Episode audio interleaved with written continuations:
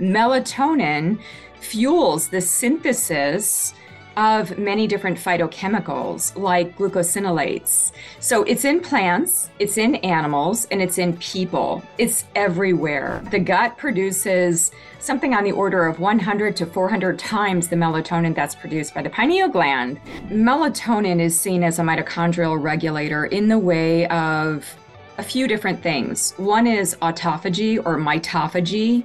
So, in other words, cleanup of the mitochondria. The other function, as it relates to the mitochondria that you already spoke to, actually, is its role as an antioxidant.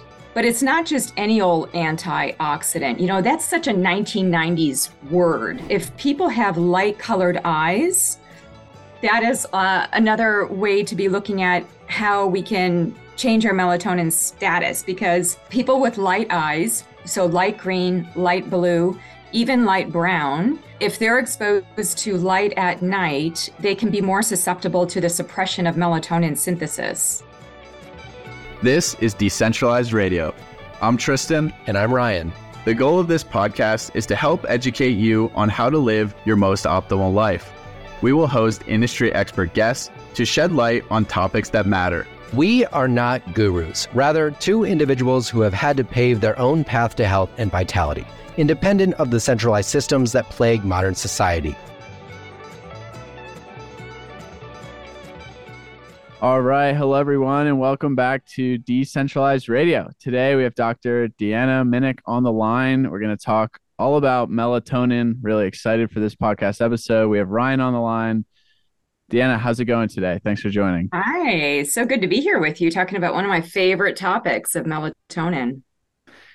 Yeah, yeah. This is something I think it was early last year. I started really diving down the rabbit hole, reading uh, Scott Zimmerman, Russell Reiter's research. Hmm. And then I saw your new paper that came out maybe a few months ago and definitely um, was really intrigued. I actually think someone sent it to me on Twitter, and it's it's really fascinating how much people know about melatonin in terms of they know it's like uh you know for sleep but then how little they know about everything else. Like it's probably it's one of those compounds i think that is like a household name but people are missing like 99% of the picture. But yeah maybe before we get into that i guess what what is your background? How did you kind of evolve into more of this alternative you know thinking? Because it really is outside of the box and traditional centralized medicine is is not really talking about a lot of stuff like that.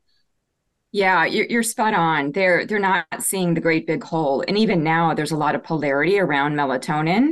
And i think it comes from not having a full understanding. So, the way that I got to this, so I have a PhD in medical science. I have a master's in human nutrition and metabolism. So, my background is in nutrition, and I'm a classic researcher in the way of looking at nutrients. So, melatonin did not even hit my radar until the pandemic. I started doing all of this research on the immune system and nutrient modulation. And as I was reading the articles, I would see, oh, there's talk about zinc and vitamin D, vitamin C, and quercetin, some of the likely suspects. But tossed into that blend was also melatonin. And I was thinking, wait a minute, I don't know that much about melatonin as it relates to the immune system regulation. So I started to go down the rabbit hole of looking into how melatonin was changing the immune system. And then that led me down into looking at how melatonin, I would say, is actually a circadian nutrient. And that was the position that we took in the paper that was published in the Nutrients Journal in September of 2022. We looked at melatonin vis a vis vitamin D and how they're kind of like two sides of the same coin. So I further got into melatonin because I was exploring it. And then I came onto a company by the name of Symphony Natural Health. And I started working with them, doing some consulting work and looking into their plant melatonin. So it did lead me into greater depth as it relates to melatonin. And I continue to watch the science and listen to people's responses, anecdotal. I'm learning actually something about melatonin. I feel like almost every day because people let me know like oh my gosh i tried it and this is what happened it's like wow i don't see that in the literature But if we understand the mechanisms and if we think like a scientist, we can understand how melatonin can truly have an impact. So maybe we'll get into that. Yeah, yeah. Maybe maybe we just start out from the top. You know, let's talk about melatonin at a high level. What what is it doing in our body? What are the various types or where it's produced? Because there's there's a lot to unravel here, and yeah, maybe let's lay a foundation and then kind of build on top of that and go a little deeper. Yeah, great. So, first of all, melatonin is not new. In fact, uh, you're familiar with Dr. Reiter's work. He had published a book on melatonin back in the 1990s. And Dr. Andrew Weil had written, um, you know, an endorsement for the book. I mean, people have known about melatonin. It's not new to the scene. It's actually ancient. And I would say that it evolved during, um, you know, if we look at single-celled organisms and the development of things like the mitochondria. So when you think of melatonin, think of the mitochondria. So as the species started to evolve and become much more complex in metabolism, we started to see more of that melatonin concentration within cells. And even within the plant kingdom, it's kind of interesting. There's just as a little tidbit melatonin fuels the synthesis of many different phytochemicals like glucosinolates. So it's in plants, it's in animals, and it's in people. It's everywhere. So when we look at melatonin as the name, so mela refers to the skin. So it was actually discovered by a dermatologist back in 1958. And the mela refers to the melanin in the skin because he thought it was a skin lightening agent. The tonin refers to its chemical structure, which is very similar to serotonin. In fact, the way that we get melatonin in our bodies is to convert tryptophan, which is an amino acid, to serotonin to melatonin. Now, there are a lot of enzymes and a lot of nutrients required for that conversion, and it's not always efficient. And sometimes our body needs tryptophan for other things, so we don't always get the full amount of melatonin. So, your other part of the question was where is it found? Um, if we think of the human body, when most people think of melatonin these days, they think of it for sleep. And I would say that sleep is just one little fraction of melatonin. The type of melatonin, so first of all, the, the type of melatonin in our bodies is chemically the same, but it is produced in different tissues for different functions, I would say. So the, the type that people think of as it relates to sleep is the, the pineal gland created melatonin. So that only happens at night. That happens in response to darkness. So we get a peak. It's almost like we flatline in our pineal gland melatonin throughout the whole day. Then we go to bed. And then between 2 and 4 a.m., we spike in that melatonin produced by the pineal gland. And when it's produced by the pineal gland, what happens is it it circulates systemically and it keys into receptors throughout the body on different cells and gets the cells synchronized. So the clock genes the the circadian rhythm. So that more than anything else is what melatonin from the pineal gland is about. It's about keeping you in line with day night rhythm. Now by way of thinking about that though we're learning a lot more about its brain effects when we see that spike between 2 and 4 a.m., we also see a spike in things like glutathione, superoxide dismutase, different other types of antioxidant defense enzymes. And that's kind of interesting because if you think of sleep, one of its functions is restoration. And part of the way that we do that we have that resetting of the immune system. We have the resetting of the brain through the lymphatic fluid. There's a lot of antioxidant and anti inflammatory activity that's actually happening at night. And what we're starting to see is kind of like the next level of melatonin from the pineal gland is its connection to those functions. The second organ that produces a lot of melatonin, but not in response to darkness, is the gut. In fact, the gut produces something on the order of 100 to 400 times the melatonin that's produced by the pineal gland. So we think that it, there are different functions of melatonin depending on where it's produced and how it's signaled. And what we know and think about the gut derived melatonin is that it's more of a local effect. So it has more of an autocrine or a paracrine effect, whereas the pineal gland melatonin is more of an endocrine, a systemic effect. So, but you know, it's produced throughout the body. You know, there there's pretty much no organ system. It would be hard to think of an organ system that wouldn't have melatonin. But typically, I think of the brain, the eyes. The eyes are a big. We're going to talk about the eyes today. Um, obviously, the skin. That's where it was first. You know, if we look at the identification of um, you know, hormones and skin. The skin is a huge landscape of hormones, especially melatonin. And so is vitamin D. You know, vitamin D is connected on in.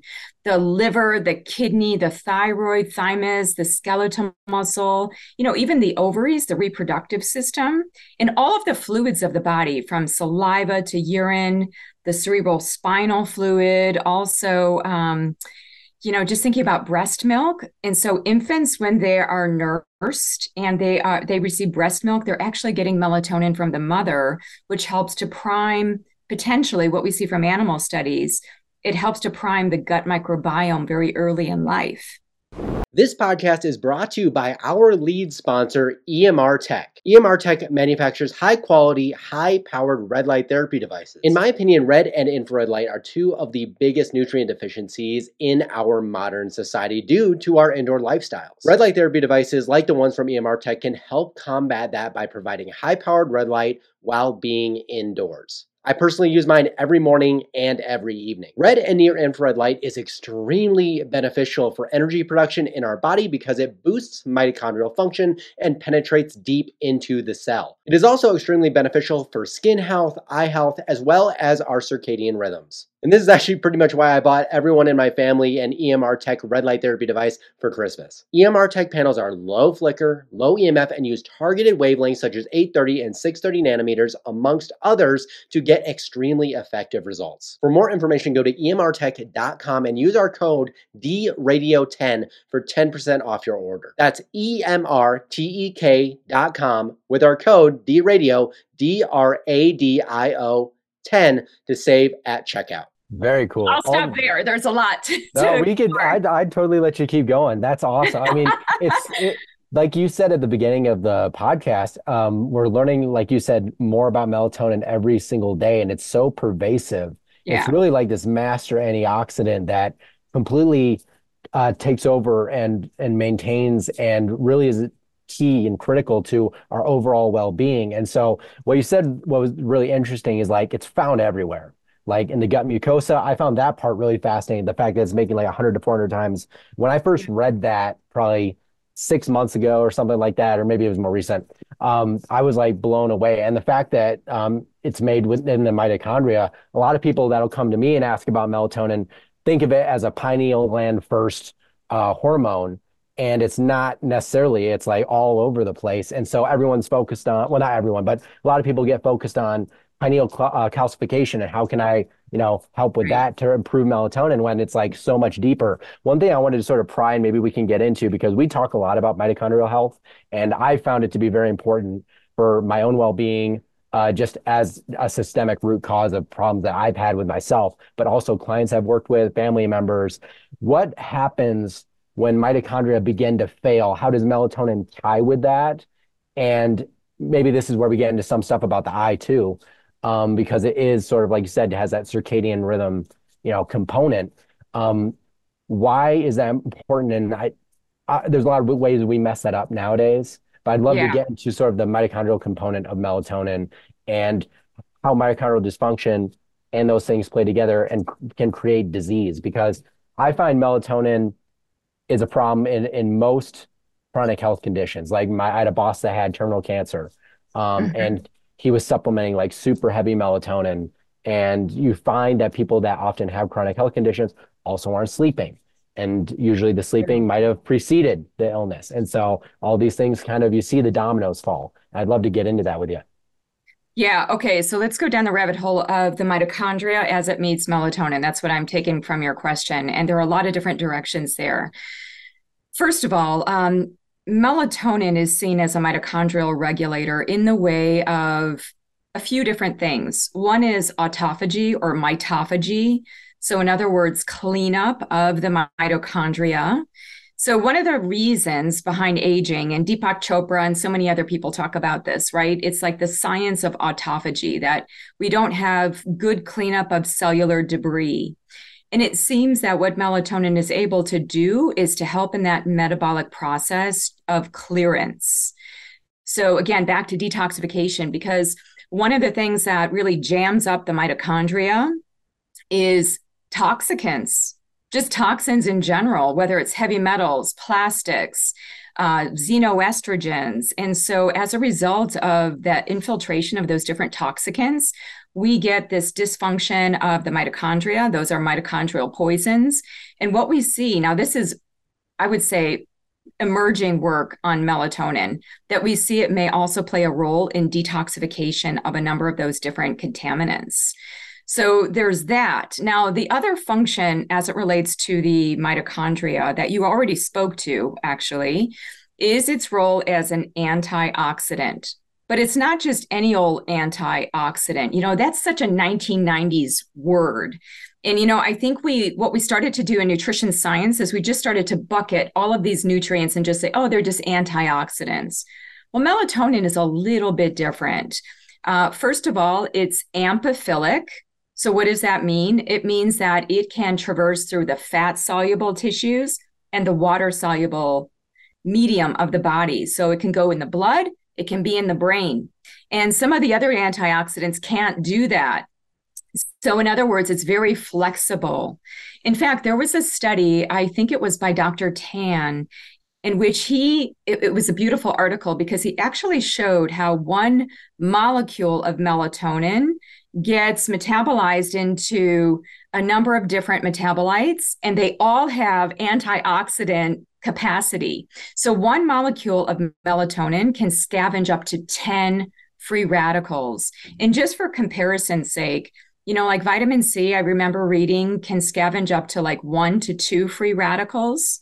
So, you know, just if we think of melatonin doing, you know, so many more times that, so it's not to say that it's all about melatonin because I think melatonin can work well with other antioxidants, but it does seem to exhibit some superiority in terms of its free radical scavenging. And we're going to talk about this again when we talk about synthetic melatonin and plant melatonin because it seems that plant melatonin can scavenge free radicals even better than the synthetic type of melatonin that's out there. So I just, you know, when we think of mitochondria, think of detoxification, think of metabolism, think of oxidative stress and inflammation. These are all of the things that age us. And that's why so many people are keen on taking melatonin is a biohacking or a longevity strategy because it's actually helping to regulate those processes at the center stage of the cell where a lot of that is happening within the mitochondria. Yeah, I mean, I think the listeners to this show know just how important the mitochondria is. And to me, I've written about melatonin. I almost call it like the composer of the mitochondria. And this whole antioxidant theory that you know you stated, right? It goes back decades that oh, if we just take more antioxidants, we reduce oxidative stress, and it's just really easy. But then you get into things that you know show that most of the dietary antioxidants don't really get into the cell. They don't really work as well as these endogenous uh, antioxidants as you mentioned melatonin glutathione superoxide dismutase so i think that's really important to highlight for people. But getting into kind of the specifics because this is something i've been wondering about since i've read you know Reiter's work and zimmerman's work talking about how exactly is the mitochondria you know producing or synthesizing melatonin? And i know obviously near infrared light plays a, a big role into that. And is this happening during the day? Is this happening kind of all the time? What's uh i guess your take? And maybe you could explain that a little bit better. Yeah, I think what that speaks to, like this whole um, aspect of uh, photobiomodulation or looking at red light, I think we can stimulate the skin to create more efficient mitochondria and actually help in the metabolic pathways and even looking at melatonin. But what we're not doing with those kinds of therapies per se is changing the pineal gland um, derived melatonin, right? Because again, if we're thinking of the body and systems and segments, there is different um, I would say, different reasons to have melatonin in different tissues.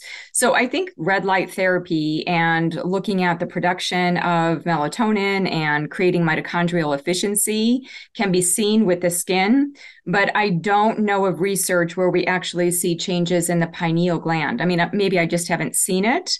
But again, um, the pineal gland responds to darkness.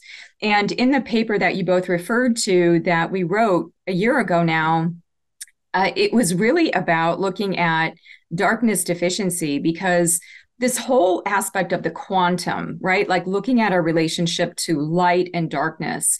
And I think what happened, especially with the pandemic, is people got really cued into vitamin D through their skin, through light. But we didn't look so much at darkness. And I would propose, and we pr- proposed in the article actually, that people have a darkness deficiency, that we are on artificial blue light devices late at night. And this is, in my opinion, these are my words. Um, I believe that artificial light at night is the most societally accepted endocrine disruptor. You know, most people know about plastics, they know about metals, they think of the the toxicity of those things but they don't think of artificial light at night as being a very potent disruptor. And it's not just our melatonin synthesis endogenously. It's also changing thyroid glucocorticoids reproductive hormones because this is a track within the body that is interdependent. So if we're changing melatonin or stress hormones um, you know we're changing essentially the circuit so I do think that looking at light as you're proposing by way of looking at the mitochondria, um, you know, that's definitely one interface, but really the eyes, the eyes are really essential um, in this whole process of bringing in melatonin. So when we're thinking about light recommendations, I don't know about both of you, but I have an app on my phone and I use this app. Like the way I do it with my phone is I just basically use the camera to be at eye level. I turn on the app, which is called Light Meter. It's a free app. You probably have it or something like it, right? So you just kind of assess your environment and what you, what is coming in through your eyes, right? Because um, if we are too high in light exposure, and I, I, like that you mentioned the red light because we do need more of the different colors of light throughout the day. You know, more blue enriched light during the morning, which is also important for helping to establish nightly melatonin synthesis, and then more red hues at night. But the actual intensity of the light is also important to consider. And if people have light colored eyes, that is uh, another way to be looking at how we can change our melatonin status because people with light eyes, so light green, light blue, even light brown, if they're exposed to light at night, they can be more susceptible to the suppression of melatonin synthesis. Like in one study, it was about 17% suppressed just by the color of their eyes. So I think that, you know, as we think about light, we need to be thinking about darkness in equal proportions and how important that is. Are you self employed or a small business owner and are tired of paying hundreds of dollars a month to centralized health insurance companies for minimal coverage because there is no alternative? Well, I have good news for you. There is. And this podcast is brought to you by Crowd Health. Crowd Health is a more decentralized alternative to health insurance and it uses community and crowdfunding to help its members pay for emergencies when they do happen. They incentivize and prioritize health and personal responsibility and share the thought that you should really only be using the centralized healthcare system when emergencies do happen. This is what I am on board with, and I have personally signed up for Crowd Health since I left the corporate engineering world and the medical benefits that come with it. If you want to learn more, you can check out our episode with CEO and founder Andy Schoonover, or you can head over to joincrowdhealth.com and use code DRADIO, D R A D I O, when you sign up to get a discounted rate of only $99 for the first three months. Centralized healthcare is one of the biggest issues in our society today, and I really love what Crowd Health is doing to provide an alternative for people who care. I'm actually really glad you brought that up because that's sort of we would talk a lot about that that like light uh, function on the podcast. I do one. I do think like one thing that generally people don't talk about enough in the space, and I think they're beginning to, is a lot of people do focus, at least in the quantum space, on that light during the day, getting proper light, making sure that you're not getting tons of artificial light, uh, especially at night before bed. But they also, like you said, it's critical to have this proper release to have like a really nice and dark room at night because when the sun's down, we really wouldn't. I mean, besides like artificial light, uh, air, like light pollution outside that we have now, it, it's super critical. And I uh, maybe we can kind of talk to if you're familiar with the the sensitivity of of like how sensitive our, our, our eyes are to light. I think is that right, Tristan? We can sense to like like one photon or so some ridiculously low number. We can like send some crazy light. Yeah, yeah. I mean, in general, for sure. And I think well, what's interesting, just as a comment, is is I've noted I have blue eyes, right? So I have very light eyes. I definitely very sensitive, and you know, yeah. it's just that that lower melanin content, right? In general, that's letting more light in. So I think that's important picture for for people to understand. So it's it's fascinating. Yeah, yeah. So I love that I'm talking with um, people that know about photons and light because I do feel like this is like next level medicine. This is really where medicine needs to go and is starting to go. So let me just give you some of the numbers here because I think it's important to. Um, you, you talked about photons, but let's talk about lux. So lux is the unit of light. And so one lux is equal to a candle flame about three feet away, about a meter away.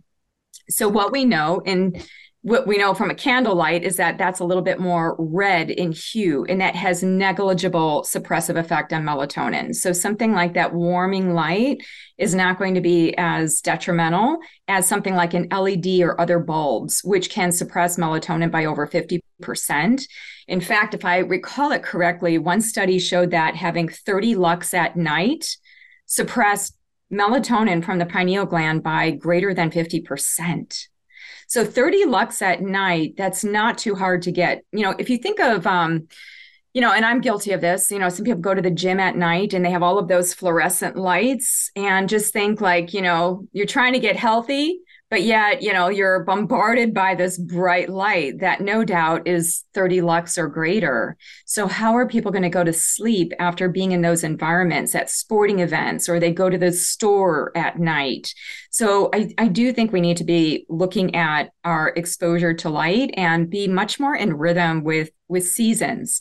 So what are the um, the recommendations right for a healthy sleep environment? What you want is a maximum of one lux believe it or not, one lux of light in the bedroom or the sleeping room. You actually want zero lux if you can. Um, but it's actually not too difficult. You just have to measure it. If you don't measure it, then you won't change it. You won't actually know where you're at. So I think that, you know, for three hours before bedtime, try to stick with no more than 10 lux and try to minimize blue light so one of the things that um, my husband is like into techie kind of things and so he changed the light bulbs in our home. So we use the philips you did so we changed to the oh, yeah. hue i don't know if you know but you know we can do it through an app and like I, we can make purple lights red lights orange lights you know all kinds of different features. So you know there can be all kinds of ways to hack light in your environment right so what i would say is aim for minimal blue light have dimmers, reduced intensity LED bulbs. We don't need all of these like high intensity LED bulbs. I think this is ruining ecosystems. You know, when you look from the the kind of the NASA type of um, photographs of the Earth, you can see now that there's so much light at night when it needs to be really dark, right? So we don't need all of these high intensity bulbs. So another thing is, um, I want to talk about the daytime for a second because even though we're talking about the darkness and nighttime, so right now in front of me, I'm sitting. I have rearranged my home office where I have a window to the outside in front of me, and I did that for ease, but also because I'm getting more light exposure. So when I take and measure with my app in front of me, I have on the order of like 5,000 lux during the day. Whereas if I was facing a wall, it would be like 200 lux, right? So if you go outside, that's going to average between 10 to 20,000 lux. So don't forget again, I want the listeners to note, and you, you brought it, you both brought it up, but it's equally important to get bright light exposure first thing in the morning. And that also helps with cortisol and testosterone, which are also high in those morning hours. And throughout the day, you also want to see if you can also maximize your light, your natural light, by working in front of a window if you can. And then as it starts to get, I would say like 6 p.m., because what happens is you have what's called the dim light melatonin onset. As it becomes dimmer, dimmer, it goes up, the melatonin actually goes up with that dimness. So as it, so I would say just look to the environment. So seasonally speaking, we may need to be thinking about like winter versus summer. Now, another thing that came up that most people aren't aware of is that the moon cycle can influence melatonin levels endogenously. So, what does that mean? There was a really neat study. There was only one study I could find, but I thought it was interesting because have you ever heard how many people will say during a full moon how they don't sleep as well? And I, I often that, think, yeah, I mean, I've heard it. I've heard it from different people. I don't sometimes sleep as well. Um, but, and I often think, well, is it because it's just brighter outside? But this study was actually in a sleep lab. And what they showed was that for four days before and four days after a full moon, that the endogenous melatonin went down. It was decreased relative to other times of the month. So there may be personalized times of the year times of the month and then i think about women and their their menstrual cycle and how they sync with the moon right um, there i haven't found studies looking at those variables but i think women need to be thinking about that for themselves in terms of personalizing perhaps supplemental melatonin to help with that so i think a lot of things we need to think about when we personalize melatonin and you know age is one of the factors as well so I was on a different podcast and um, it was with Dr. Dicken Weatherby, and he said, you know, it's amazing because it sounds like we have what's called melatonopause. You know how um, we have perimenopause, andropause, adrenopause, somatopause. Well, you know, if you think of all of the other hormones, melatonin kind of goes through that kind of that roller coaster. So, you know, kids produce the most amount of melatonin like relative to other parts of the life cycle. And then as kids hit puberty, it starts to go down, down, down, down. So by the time that you are in your mid 30s, your pineal gland is making something on the order of 0.3 milligrams. And then as you go into your 50s, you're making about 0.1 milligrams. And then you really start to tank from that point on. So age is a factor um, that plays into melatonin, which is why some people say, you know, just preventatively from an uh, an aging and a longevity perspective that people start to take melatonin to make their mitochondria more fit and just to give them that added layer of protection um, as they do get older and less efficient at a lot of processes. Yeah, we'll definitely have to get into the supplement piece uh, at the end. But I think you mentioned just so many important things, right? The light environment, to me, uh, light is the main input signal to our biology. Um, it's driving so many biological processes, and you know, food, temperature, also very important. But light, probably number one. And we've just become so disconnected with indoor living. So yeah, I mean Ryan and I definitely if you probably come to our house after 7 p.m. or 6 p.m. it's all red. It's you know candles, red light bulbs, and lux is really important. I, that's funny because I I've had that app for a while, but I don't use it too often. But it's good to get an idea. And that's yeah. just a, um, it's a measure of brightness, just to you know reiterate for people. It's like how bright that light is, or or concentration of photons. I don't know exactly, but it's um a big difference, right? Because even if you have a red light and it's bright at nighttime, you could technically be suppressing that melatonin. So I think that's really a great goal for people to get below like 10 lux and zero at one. And I'm definitely gonna monitor my room again tonight because it's it's been a while and I've been reevaluating my, my work setup here too. Um, maybe something quickly before we get into I mean, there's a few pieces. I want to get into the seasonality, but something as well. I talk a lot about EMFs from technology, so like Wi-Fi, cell phone radiation, which is also photonic. Um, this is non-visible light, Yeah. How much have you looked into how that suppresses melatonin? Because we recommend people turn their Wi Fi off at night and get their cell phone out of the room to just, again, improve that melatonin production at nighttime. Yeah, there is some literature out there on um, EMFs changing melatonin synthesis. Um, you know, I haven't done a deep dive on it, but essentially, if we look on the other side of things, we see that melatonin can help with radiation exposure which is another reason why some people choose to take it with certain um, approaches to cancer. You know, that it can finesse and help uh, in recovery of certain body systems. So I think that that's really interesting because, you know, I was telling you both that I just got back from Peru where I was at high altitude. So there can be times where we have more stress. If we're flying, we're subject to more radiation, especially midday. So we need to be thinking about our exposure to radiation, whether it's electromagnetic fields or a variety of different types of radiation. I think that melatonin can be useful for that. I, I think that the other thing I want to mention real quick before we move away from it and into the, the supplements and all of that, and I think, that this is a hot topic. In fact, I was just reading a paper yesterday on this, looking at the glymphatic fluid I know that uh, most people are getting um, a, a, bit more savvy about what this is. So, this is basically uh, the convection that happens around the brain while we sleep. And it only happens when we sleep or we're under anesthesia. So, there's that exchange of metabolites that can happen when we're sleeping. So, that cerebral spinal fluid and the interstitial fluid that comes together through the blood vessels. And we can get an emptying of things like toxic amyloid or even um, whether it's hyperphosphorylated tau proteins and such that can move out of the brain.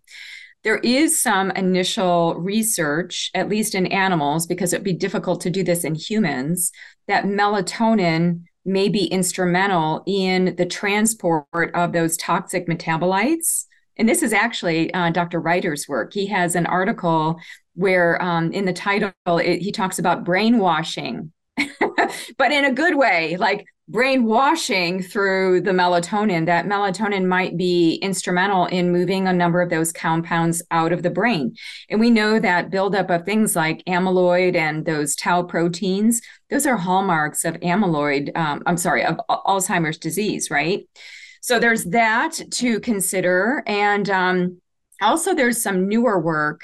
I don't know if you're both into this, but um, there is some work on melatonin and its neuroprotective or its ability to grow nerves. And what I'm very interested in, especially as it relates to quantum science, is that I, you know, I would actually propose that melatonin is a molecule of consciousness. There was a study that showed that people who were long term meditators, so we're talking like 10 or more years, had higher endogenous levels just naturally of melatonin compared to people who did not meditate. So it's kind of interesting if, uh, and it's even been proposed out there. Uh, there was one study that was talking about melatonin and serotonin, a lot of these aromatic type of structured compounds that you know they're light harnessers so we can look at light through the lens of being a photon we can also look at light in the way of consciousness and mental activity and neuronal plasticity. So i think that melatonin is one of those i don't know if i would say a molecule as it relates to psychoneuroimmunology.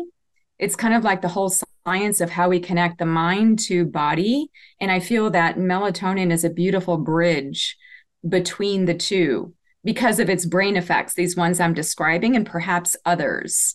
So I just thought I'd toss that out there because um, I don't always mention that on podcasts, but I'm getting more and more interested in it because, you know, for what we're trying to do is become more self-realized and actualized and conscious. You know, can there be certain compounds that are actually facilitating that process? Yeah, and and just quickly before Ryan jumps in, it's it's really so important because it's kind of at first it seems like a fringe topic, but then you realize how connected it all is. And yeah, the aromatics, I mean, so many compounds, the benzene rings, they're basically like photon traps. And you can read how they interact with the bacteria in our gut. And then that's where you know so much melatonin is produced. Like we're really just scratching the surface. And yeah the pineal is called the third eye for a reason and most of that is going into csf so uh, I love it. I think it's so great that this is kind of have has just a strong momentum behind it in terms of what actually is going on, and then yeah, in terms of your consciousness and and your environment and all the energy that's surrounding is surrounding us is is having a major effect on that. But um, yeah, I'll let uh, I'll let Ryan chime in there for another question. Yeah, no, I mean, it, I actually really am glad that that you went that route, um, talking about sort of meditation, that mind body connection piece. That's something that I've really been exploring really ever since I read the book, The Body Keeps the Score, which is like a very well known mm-hmm. book on on various things. But it, it really opened my eyes to the possibilities as I was going through my own journey of my mental state being a reflection of my environment and then my physical state being a reflection of those two pieces together and i yeah. think it really changes like you were saying like the future of like medical uh, intervention is going to be really interesting as we take some of these thoughts hopefully into account um, because i think there's so many systemic pervasive problems that while we like to micromanage every diagnosis or term we're really beginning to see the plethora of, of in, environmental involvement across the board. And especially with that mental piece, I, I, I was reading um, some things uh, related to things like autism, ADHD, um, mm-hmm. things like that. And there's very interesting science around um, melatonin involvement uh, for for those people. But I, I think about anyone that suffers from some sort of psychiatric illness, whether it's bipolar disorder, BPD, um, just generalized anxiety. Um, a lot of these things have very overlapping arched uh, things with environmental uh, changes. And my mother's a school teacher. I, I, bring this up on the podcast fairly often, but she teaches kindergarten and first grade, has taught for 35 years. And I, I'll ask her every now and then as I've gotten into this stuff, like, what have what cha- have you seen changes in children's psychology over the years since you began teaching in like the late 80s, early 90s. And she will tell me that the amount of kids with anxiety or just diagnosed uh, psychiatric illnesses beyond ADHD, um, but like things like uh, there's a certain defiance disorder that she's had kids with is just staggering. And huh. and it, it really begs the question like, okay, are we looking at the right things? Like is yeah. are, are, is giving them Adderall fixing the problem? Or are we just perpetuating the environmental discourse you know and so it's really interesting getting into sort of the psychology psychological effects of of all this stuff that we've been talking about with with melatonin um, suppression uh, or inability to to synthesize correctly um, so I'm sure you've, I mean, you've written a whole bunch about it. That's, that was the piece of your paper that we are reading that I was like super excited about. Um, what was that section? So I kind of wanted to ask you just a little bit about that, but I also want to get to right after that um, around supplementation, some of the yeah. efficacy and, and stuff like that, but we'll get to there. Wow, you, you said so many great things that yes, sorry, I, I, tend to like go off. Tangent. No, it's all it, it's so interesting, isn't it? And one of the things that comes to my mind just more intuitively as you're speaking about it is I do think that it's really important to focus on gut health. In fact, I just posted on my Facebook page yesterday this um, graphic of a Venn diagram of the neuroendocrine system and the gastroimmune system it's kind of like they overlap and like we really need to tend to when i think of these kids that your mom is working with it's kind of like you know the gut microbiome even has a circadian rhythm. Like the gut microbiome is producing these metabolites that are going and signaling the brain. I feel that you know stress inflammation and diet these three are so pivotal for priming the gut and the gut, being that it's a main producer of melatonin, even if it's used just locally or like somewhat locally, it's still important. And it's also a, a huge harnesser of other neurotransmitters and hormones. So hormones determine behavior just like neurotransmitters. So you know everything you're saying it makes total sense and if you look at the literature if we if we just chunk out in boxes of like all of the clinical uses of melatonin because we're going to talk about supplementation and before we even talk about supplementation, I think that we should first talk about like what would you do from a nutrition well, how would you even know if you needed melatonin, right? Like these kids with ADHD or autism, You know, I'm not a huge advocate of all of these kids just popping melatonin gummies and chewables. I mean, I was just on a podcast yesterday and she was, the woman interviewing me was talking about how, you know, she has seen kids taking uh, 10 milligrams of melatonin in a gummy format. You know, I just don't think that that's, that's the best practice. That's not like the first line of where I would go. But just to back up to your point about, you know, just thinking of the brain, depression, mood disorders, there's a case to be made for looking at the role of melatonin in the central nervous system. I mean, first and foremost, central rhythm, you know, the circadian rhythm modulation, we need to think about that because it runs so much. Um, sleep wake disorders, you know, thinking about people who have shift work and have flip flop the day night there's a reason for melatonin supplementation there too. And they're at greater risk of metabolic conditions as well as certain kinds of cancers. You know, people that have a sleep disturbance, I would say, you know, we need to look at the root cause. You know, is it toxicity? Is it sleep hygiene? There can be a lot of different things cognitive issues, migraines, headaches, behavioral issues. And there is a case to be made. So even though I just waxed on kids not taking melatonin, especially high doses in that gummy format, I think that there can be a case to be made for kids with certain conditions like attention deficit hyperactivity disorder and even things like autistic spectrum disorder. There is some literature to suggest that supplemental melatonin may help these kids. I don't know how it is helping them mechanistically specifically like is it changing the gut microbiome and then that's changing the brain interface or is it something else you know? But anyway there there can be something there. And you know the other thing is eye disorders. I, I can't tell you how many people talk about retinal detachment eye disorders corneal dysfunctions. And i don't know if it's because of all of the exposure now to artificial blue light. And i wonder about the kids that your mom is now teaching because their exposure to technology is coming earlier in their lives. And now it'll be for a greater proportion. Do they need to be looking at melatonin? Do they need to be wearing certain glasses? So all of that i think it's uh, really relevant. I think that there's a case to be made for cardiovascular indications reproductive health um, the gastrointestinal system i think this is probably one of the more intriguing ones and of course the one that we started with which was the immune system you know, certain parts of the immune system are actually regulated through melatonin. And if you've looked at Russel Reiter's work, you probably have looked at Doris Loh's research, which, which talks about the use of melatonin in liquid liquid phase separation or looking at viral replication. So, one of the things that viruses do within cells is they kind of uh, play by themselves. They, they set up in a non membrane way a little factory. And this doesn't have a membrane. This is like it's it's like creating some kind of a phase within the cell. And what melatonin seems to do is to break that factory up and to like stop that from happening and to help the mitochondria to work better and also to prevent that kind of phase separation that can occur with viruses and also with amyloid and, and other things so I, I, think that you know there there can be a reason to supplement with melatonin, and I think that much like other supplements, it's all about the quality and also about potentiating the type of melatonin. Like back in the day, the way that we had melatonin supplements was to take the pineal gland of animals and extract it.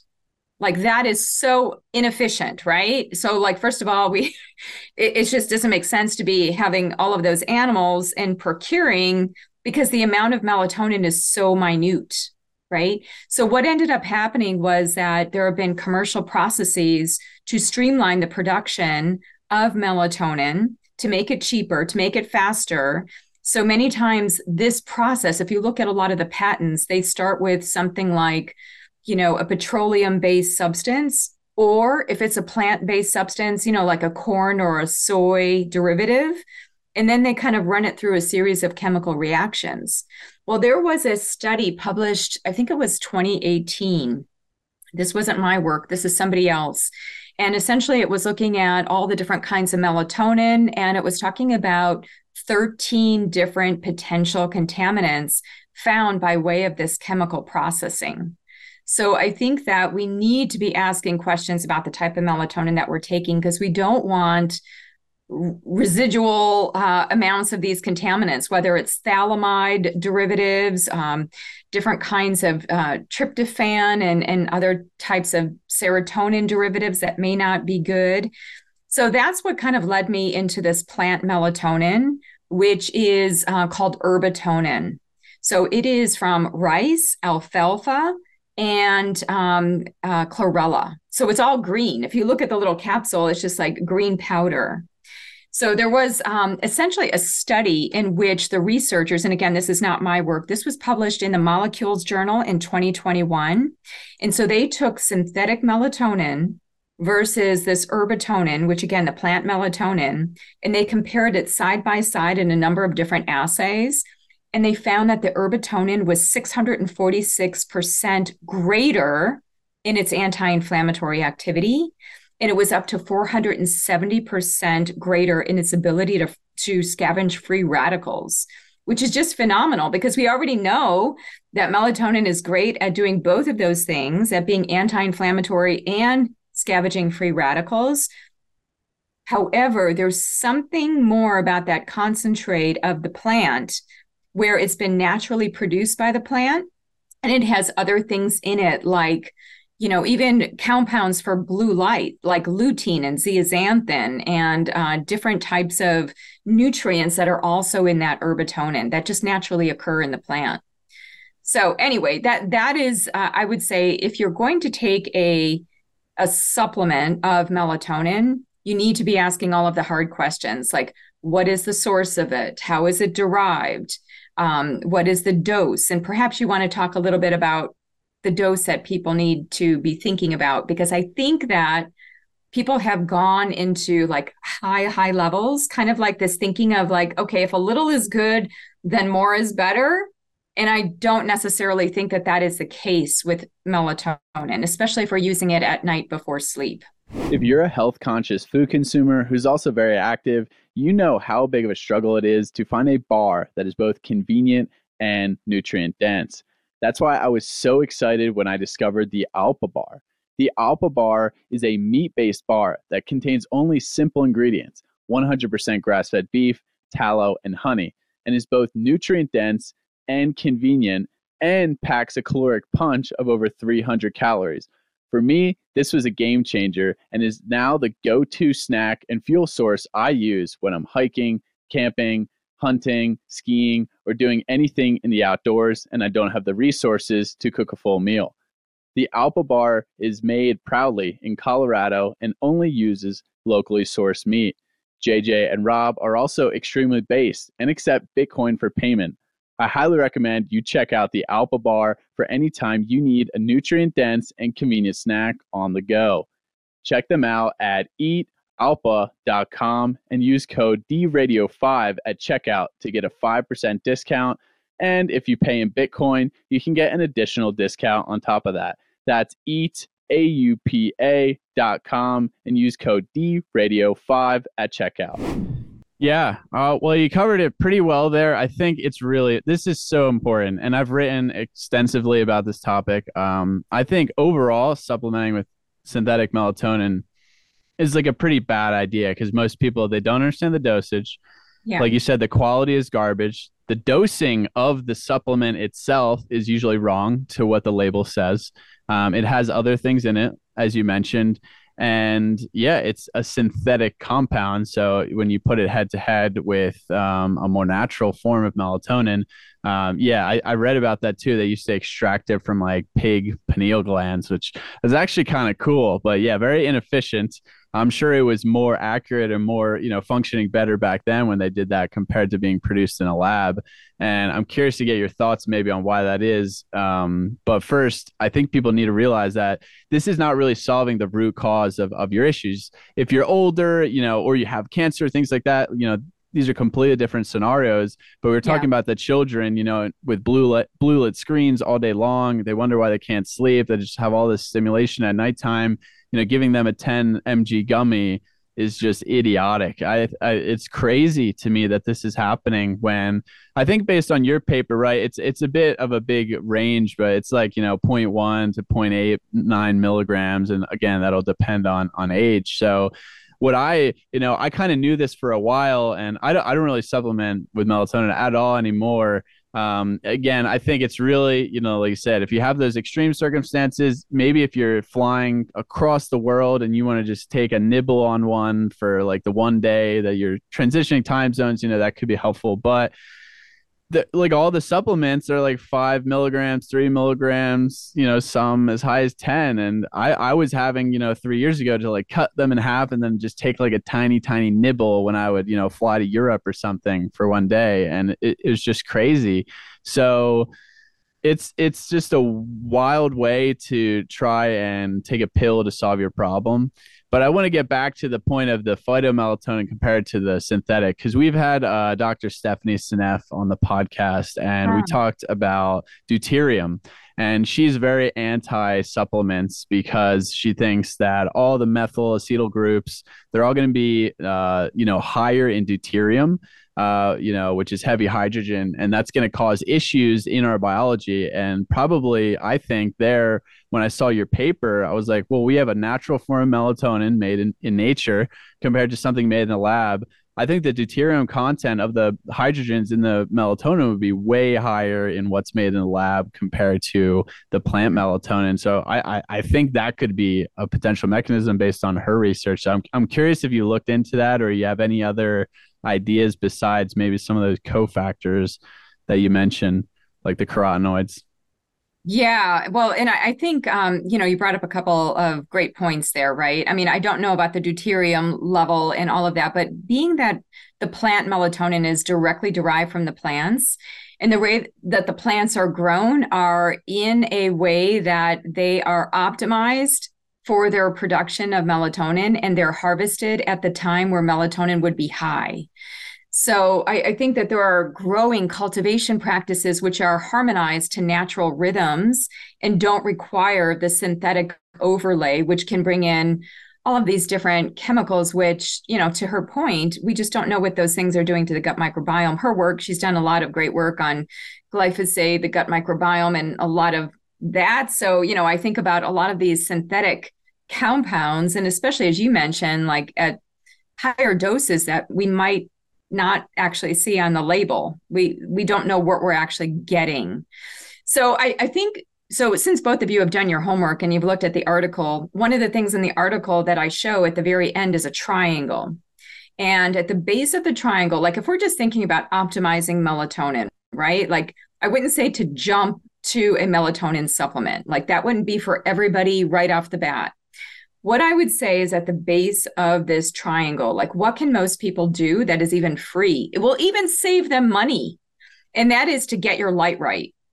Like, can you imagine like the energy savings if people would just to turn down some of their electricity at night? I mean, it's like actually benefiting them, the planet, their finances, everything. So get your light right and get your darkness right. So wearing the blue light blocking glasses actually can work and I think for people who can't get darkness, uh, that yes, you've got them. I've got mine too. I've got a couple pair actually, different shades at different times and all of that. Um, but then I think, yeah, then we start to look at bringing in those blue light blocking glasses, getting in the red light. Then I think we work our way up from that and we start to look at our diet. You know, me, I'm a nutrition scientist by training. So, of course, I'm going to say this getting adequate protein with tryptophan, adequate tryptophan, which is a harnesser. I mean, gosh, we didn't even talk about this, but there is this whole pathway of tryptophan going through the kynurenine pathway. So when we're stressed or we need energy, NAD, tryptophan is huge for running that cycle. 95% of tryptophan actually goes into energy production. And if we are running this over and over again, and there's a lot of stress in the body, we can actually start to make some neurotoxic compounds. Only about 5% of the tryptophan that we take in is used to create endogenous melatonin. So making sure that we get adequate amounts of tryptophan. And what's what's interesting there is that you also need a number of different nutrients to create the tryptophan to serotonin to melatonin so if you have methylation issues, you know, you'd have to override some of that with magnesium and B vitamins. So anyway, I think it's important to get adequate tryptophan and to be to enable your body to to use it best. So that's the other level. And then up from that, I would say take care of your eyes. And you can do that through carotenoids. My whole graduate research was on carotenoids, which are the plant compounds. There are about 700 of them. And certain ones of them, like lutein and zeaxanthin, they embed into the macula, which can protect us from artificial blue light and can also protect us against other types of conditions. We see associations between things like age related macular degeneration and concentration of lutein zeaxanthin in that macula. They're actually really cool compounds. If you look at their structure, they look like fatty acids, but they're a little bit more. Um, uh, a little bit more water soluble, so they have some fluidity in the eye, and so they're able to protect the eye from light. So be thinking of getting adequate plants in the diet in order to get those carotenoids. Have you looked into DHA at all in like a similar type role? Because I, have talked to Michael Crawford as well, and yeah, the vitamin A photoreceptor, and then the carotenoids, and then there's the DHA piece. So I'm, I'm curious. Yeah, that's a great question. And I, I think that they all work as a, a team, quite honestly. They all have very similar structures. And DHA is is definitely found in the eye. You know, the eye is an interesting place because it's liquid but solid. Mm-hmm. And that vitreous humor in the middle of the eye, what makes it like a jelly, it needs to be fluid enough that light goes through. So you need the right proportions of things like the carotenoids and the fatty acids. In fact, the eye is so, if we just go to the retina for a second, we go to the macula, we go to the fovea, which is in the middle, there are very distinct ratios of those carotenoids in those respective parts that the body just does automatically. So I'm assuming that with the fatty acids, there is a similar. My, my PhD was actually on essential fatty acids. I didn't study the eye per se, but I just know that the body is very smart, it's very intelligent about how it's placing, you know, certain ratios of certain things in certain places for that function. So I would think that there would be that nice ratio between those two. So yeah, I'm glad that you brought up the fatty acids as well because that's also something we need to be bringing in for adequate eye function and also to reduce inflammation, right? So after we've done all of that, then we bring in a supplemental plant melatonin. you know, okay, let me just tell you personally, I'm 53. I just turned 53. And um, what I know about the melatonin curve is that, you know, endogenously, especially I'm I'm just recently um, menopausal. So we know that menopausal women, you know, dealing with sleep disturbance, one of the things we didn't talk about, but melatonin actually can regulate body temperature. So when does body temperature go awry at night? You know, typically, especially in older people. And so, you know how you get kind of chilled before bedtime? I don't know if, yeah. So you kind of feel like it's time to put on my pajamas, right? I feel like that's kind of the melatonin. It's the, the hypothermic effect that enables us to sleep. So when women get that thermo dysregulation, you know, kind of looking at all of the things that melatonin is good for, looking at the time of life, looking at gender, looking at you know what you're doing. You know you mentioned travel. Travel is when i would definitely take a like a three milligram dose of herbatonin versus what i take on a normal everyday maintenance dose which is 0.3 milligrams. You know in fact there was just a great article in the townsend letter from dr pam smith and she was also talking about low dose melatonin you know, under one milligram. So I take a maintenance dose just to bring me back to what I had in middle age. So I take that 0.3 milligrams. You know, it's teeny tiny and it just helps to kind of like the way I think of it is it like fills the gap. It's not like I'm amplifying unless I'm traveling where I'm subject to high altitude, I'm in a plane with high radiation, then yeah, I'm going to take between three to six milligrams. I'm going to do it three days before I travel. I'm going to do it three days on site at my new location. So that's just more of an acute thing. So that that's just what I do. And of course, I take all of the other precautions of, you know, looking at the lux in my room, wearing those blue light blocking glasses. You know, there was a cool study on blue light blocking glasses actually showing that when people wore them two to three hours before bed for one month, they had improvements in their fasting plasma glucose levels. So there's even, I mean, isn't that neat that there would be like this blood sugar lowering effect? We wouldn't think that the glasses would have all of that interrelationship, but if you can go inside of that mechanistically, if melatonin and cortisol are like brother and sister, on opposite ends of that you know that day rhythm. And you're modifying your melatonin which means you're favorably modifying the cortisol right? Just like when you change cortisol you have more stress you're going to be changing now your melatonin. It's like a seesaw. And the other seesaw that we didn't perhaps get to is vitamin D and melatonin. And in fact, that was like the whole basis for the article that I see vitamin D and melatonin as circadian nutrients you know, they're not even just hormones, they're not even just antioxidants. I think we need them. You know, they they become lower with age and we need them.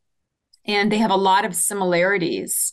And in fact, there was a neat study showing, um, I think this was just in women.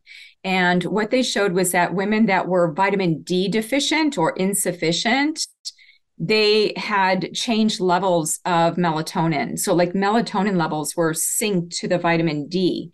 So, in nutrition, one of the things that I've learned is that it's all about relationship. It's never just about the DHA by itself, it's never just about vitamin D by itself. It's like, what is that nutrient in relationship to the other nutrient and how is it changing it? So, if we can correct our vitamin D and get that back on track, right, then we can help to modify and help to regulate melatonin. And I would bring magnesium into that. Like I've actually drawn a triangle. Like when I'm teaching on sleep, you know, it's vitamin D, melatonin, and magnesium. And magnesium is required not just for muscle relaxation and you know all of the benefits of magnesium like the hundreds of reactions but also for the hydroxylase enzymes that help to activate the vitamin d and we also need the magnesium to help to activate the tryptophan to move into melatonin so a lot of different biochemical, you know, I, I love this conversation with you because with you both, because I don't often get to talk about the quantum, the consciousness, the science, the nutrients. And I feel like we covered a lot of ground in this one. If you're a health conscious food consumer who's also very active, you know how big of a struggle it is to find a bar that is both convenient and nutrient dense. That's why I was so excited when I discovered the Alpa Bar. The Alpa Bar is a meat based bar that contains only simple ingredients 100% grass fed beef, tallow, and honey, and is both nutrient dense and convenient and packs a caloric punch of over 300 calories. For me, this was a game changer and is now the go to snack and fuel source I use when I'm hiking, camping, hunting, skiing, or doing anything in the outdoors and I don't have the resources to cook a full meal. The Alpa Bar is made proudly in Colorado and only uses locally sourced meat. JJ and Rob are also extremely based and accept Bitcoin for payment. I highly recommend you check out the Alpa Bar for any time you need a nutrient dense and convenient snack on the go. Check them out at eatalpa.com and use code DRadio5 at checkout to get a 5% discount. And if you pay in Bitcoin, you can get an additional discount on top of that. That's eatalpa.com and use code DRadio5 at checkout. Yeah, yeah. And I think we could probably talk for three more hours. So it's tough, you know, that's always a struggle. But I really appreciate the pyramid like in the paper. I actually forgot that that was all the way at the end because I, I read this originally when we first reached out a few months back. But yeah. it's really taking a lifestyle first approach. And it's fantastic now that there is a better version to supplement because, yeah, we talked about the synthetic stuff really, really is garbage. But maybe just one last question on the vitamin D relationship because I think obviously that is the crux of the paper you talk about how melatonin can also bind to the vitamin D receptors. I'm really big on seasonality, uh, especially I live in Wyoming in the winter. You know, I really embrace local diet and, you know, the light cycles. So, yeah, what what happens in winter, in my opinion, is melatonin becomes, you know, this dominant hormone, and vitamin D. Obviously, we have this seasonal depression.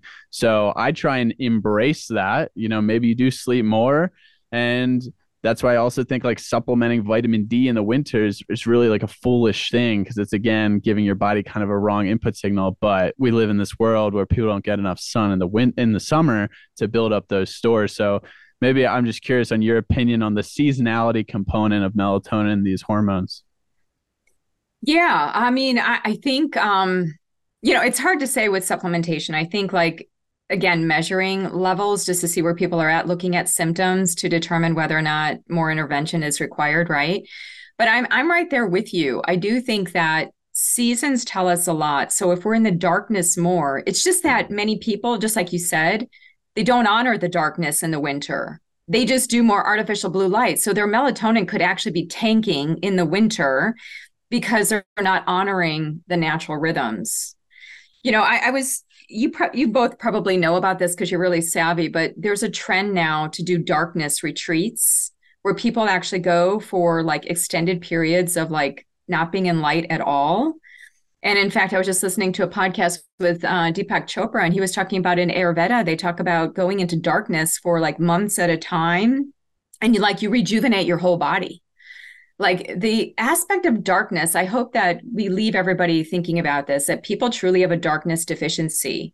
And i love what you're saying about honoring the rhythms of nature. Like let us be in the darkness when it's winter. Let us be in the light a bit more when it's summer right now the the other way that i think we can prime our behaviors and our lifestyle is through food Food actually has certain polyphenols. And like you said, the light capturing, photonic sensing compounds like polyphenols and um, different other things that help to prime the hypothalamic junction to enable us to work better seasonally. But what have we done?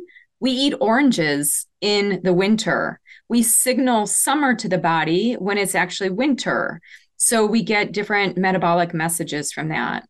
So I think, you know, just to bring it back to even this trip that I took to Peru, one of the things I saw with Peruvian people is like, and even the ancient ways in Peru is like people honored nature.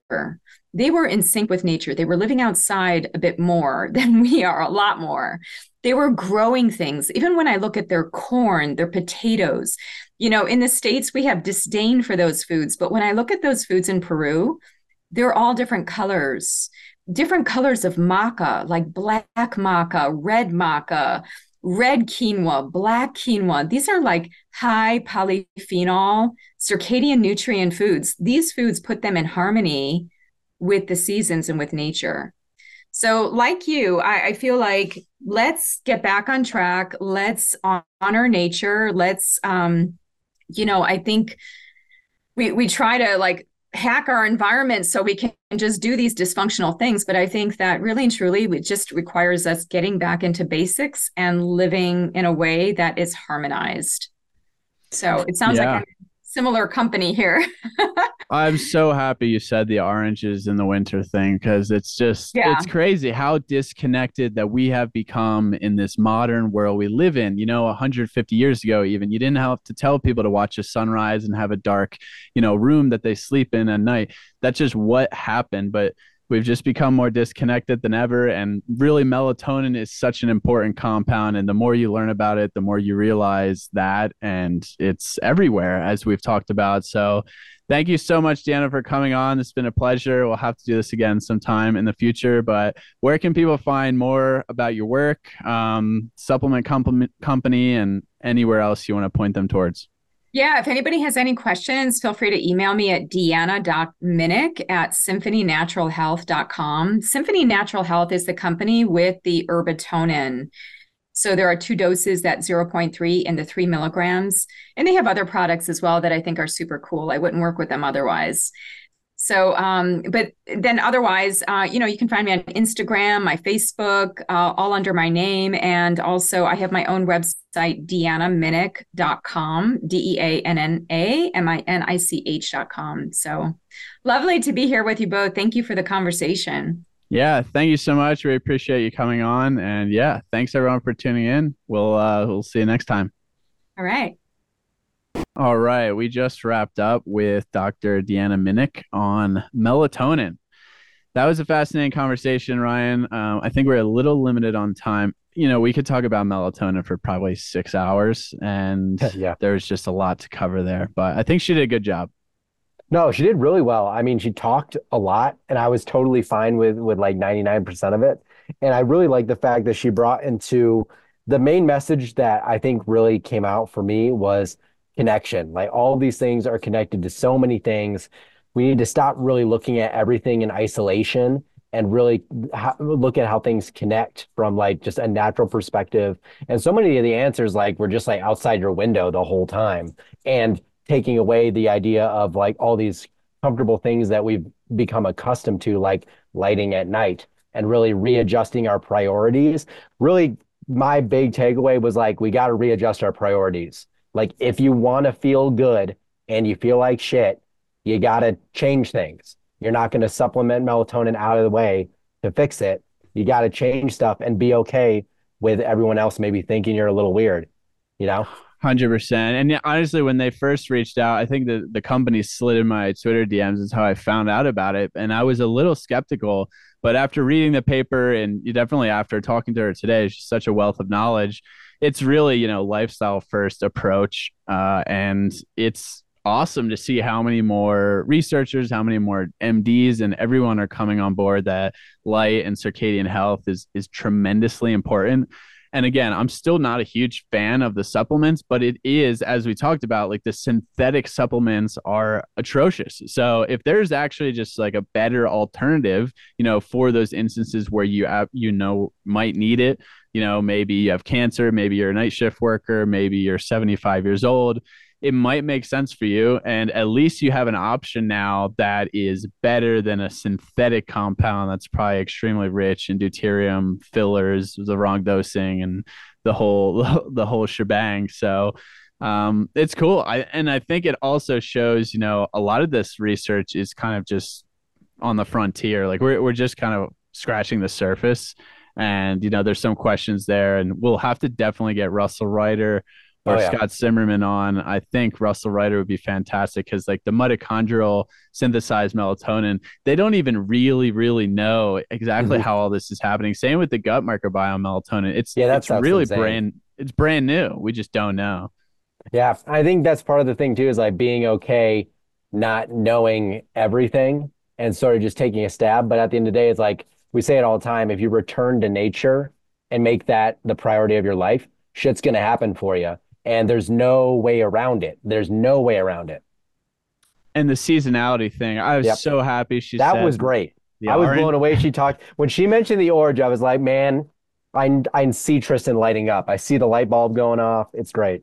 Well, it's just wild to me because you know it's so simple in context, right? Like if in wintertime there's less light melatonin will be elevated you know it's colder. All these things are upregulating your your uncoupling proteins your your body's ability to produce heat and you you want to give it all the right input signals. Our bodies are so able to adapt to the environment we're in. We just have to tell it what to do.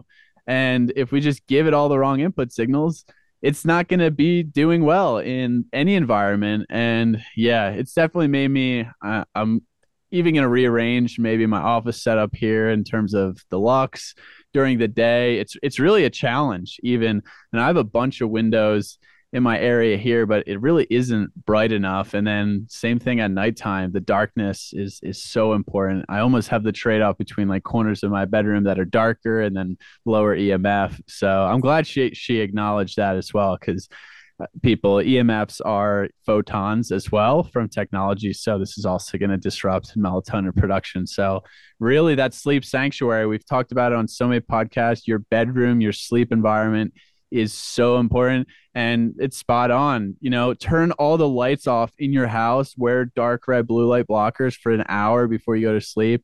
I guarantee you will pass out and have the best night sleep of your life.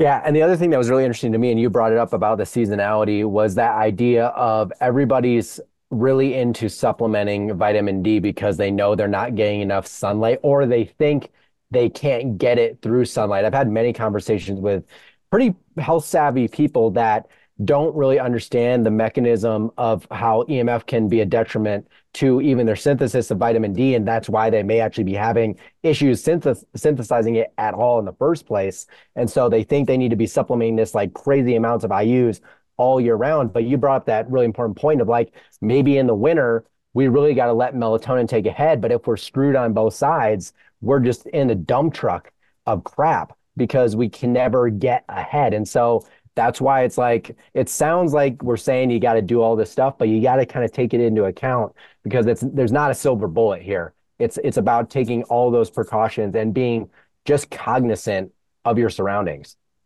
Yeah, I, I I'm not a fan of vitamin D three supplementation at all. Um, you're not even getting it's not even close to a no. equivalent. Like at least with the melatonin, the phytomelatonin, the plant melatonin, it's like pretty close. Well, and um, people think that vitamin D is the only thing that you need to be getting from yeah, sunlight when it, you're getting all these other signals. Well, yeah, and it's just it's not even the same vitamin D. It's completely different. So yeah, people just need to realize that supplements are not solving any of their problems. It might be like a short term band-aid and again we talked about that with the melatonin um, well we talked about methylation too and like people yeah. think that they can out supplement methylation issues when there's so much more tied to that that i can't even get into it with people but yeah, and hopefully by the time this podcast is out, I actually meant we should email her that paper from uh, Michael Crawford, and, and oh, hopefully by the time this is out, our second episode with Michael Crawford is out that goes deep into the uh, DHA visual um, transduction rabbit hole because really the eye, I mean the photoreceptors in the eye. I'm glad she harped on that. Mm-hmm. DHA, rhodopsin, vitamin A, the carotenoids, which you know are kind of in that vitamin A realm. It's it's so important and the biological semiconduction going on there is is really fun stuff but i think this is a great rip. We'll definitely have to do more on melatonin in the future. Um, let us know what you think in the comments and as always thanks for tuning in. We'll see you next time